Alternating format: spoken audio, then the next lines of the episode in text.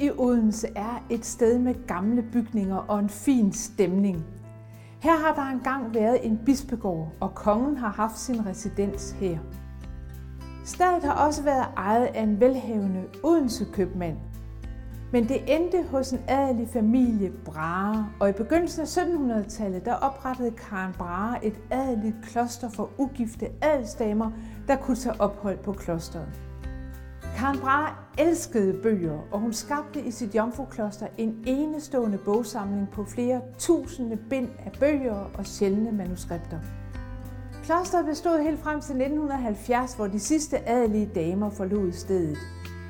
I dag er Jomfruklostret smukt restaureret af Real Dania, og det benyttes af Syddansk Universitet. Karen Brahes bøger de er her ikke længere, men hvorfor ikke fylde det smukke gamle kloster med nye bøger? En samling af det bedste af nyere dansk litteratur. Velkommen til Majs Litteraturkanon.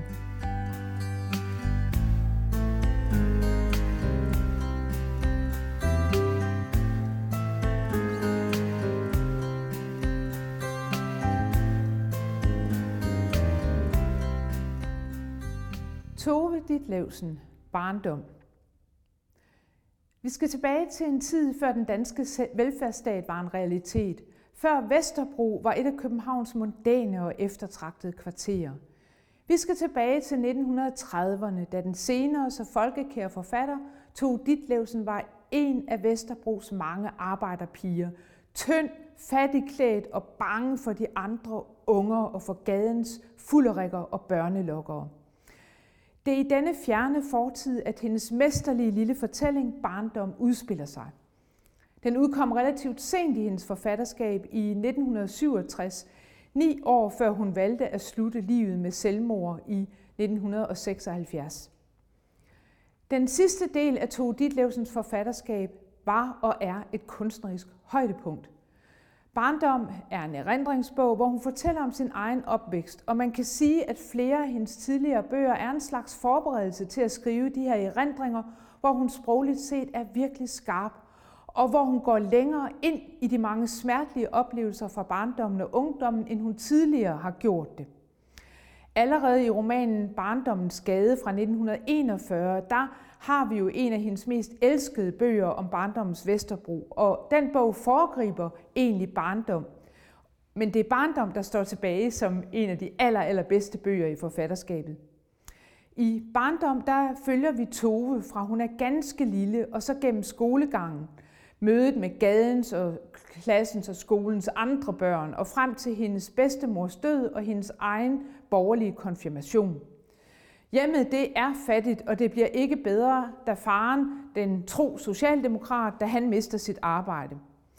Det er ikke sådan, at familien sulter, men øh, Tove føler alligevel i bund og grund, at hun kender til den her sult, når hun dufter et veltillavet middagsmåltid. Ofte så må hun nøjes med kaffe og gammelt vinerbrød der, hvor hun bor. En skoletaske fyldt af gammelt brød fra bageren, ja, det kan række til et par dage. Barndom fortæller om barske sociale forhold og om forældre, der ikke tør drømme om at kunne betale for deres børns uddannelse. Moren har allerede planlagt, at Tove, ja hun skal giftes med en solid håndværker, der ikke drikker, men trofast kommer hjem med ugelønnen. Men barndom byder på andet og mere end social indignation. Den handler om barnets forhold til forældrene og oplevelse af en følelsesmæssig og psykologisk afstand til moren og faren. Moren er skuffet over det barske liv og har haft andre drømme om tilværelsen end de realiteter, som hendes ægteskab har placeret hende i. Til Toves redsel, der underholder moren barnet med sine dristige sange, og hun sniger sig også udklædt afsted til et bal, hvor hun er nattens dronning.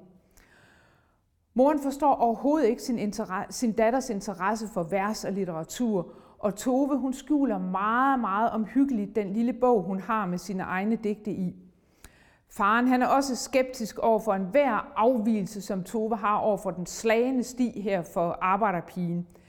Han elsker sit socialdemokratiske parti og dets faderlige formand Stavning, men han har meget ringe forståelse for sine børn, især sin søn, som han tvinger til at blive i en læreplads, som drengen hader, og som han faktisk bliver syg af at være på.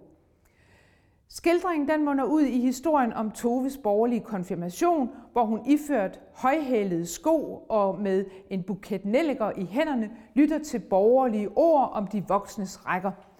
Så snart mellemskoleeksamen er overstået, så skal hun begynde i huset hos en fraskilt dame med en lille dreng. Den fattige barndoms sociale problematik kender vi fra mange andre skildringer af 1930'ernes Danmark. Men den særlige evne til at få sanseindtryk til at træde frem for læseren, er Tove Ditlevsens helt originale og særlige bidrag til historien om barndommen i 30'erne. Det er sådan, at flere passager i barndom næsten bliver til prosadigte, hvor følelsen af sådan den snærende og uhyggeligt mørke barndom bliver meget, meget konkret for læseren. Det særlige ved fortællingen, det er en videre, at det ikke er problematikken omkring det sociale ansvar for kvarterets elendige liv, der står i centrum.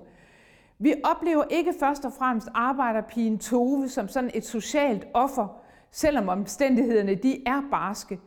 Vi oplever hende som et menneske, et menneske, der virkelig kæmper for at få lov til at være sig selv, være sær og særlig, få en ro i tilværelsen til at dyrke sin lidenskab for vers og for at læse bøger.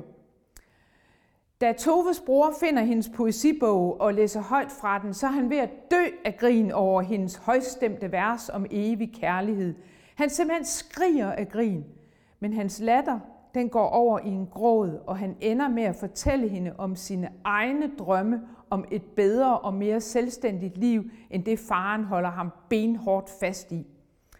Og læseren må også både le og græde, for man bliver virkelig dybt berørt af Ditlevsens fine evne til at få lavet billeder og få til at få situationer til at træde frem. Vi skal høre en lille bid af skildringen, hvor hun beskriver altså oplevelsen af barndommen.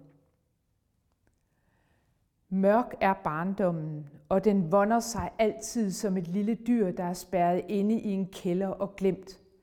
Den står ud af halsen som en frostånde, og sommetider er den for lille, andre gange for stor. Den passer aldrig nøjagtigt.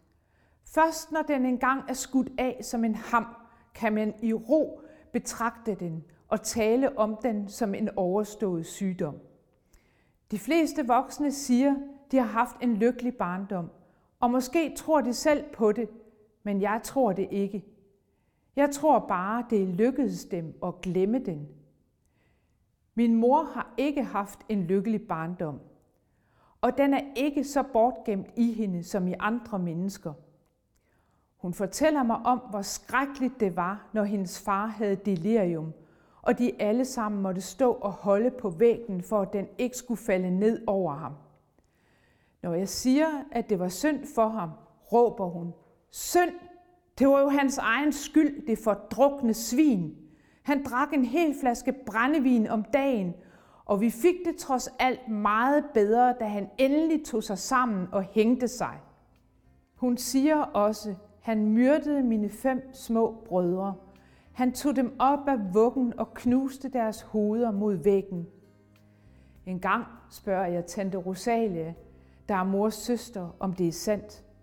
Og hun siger, naturligvis er det ikke sandt. De døde bare. Vores far var et ulykkeligt menneske, men din mor var kun fire år, da han døde. Hun har arvet bedstes had til ham.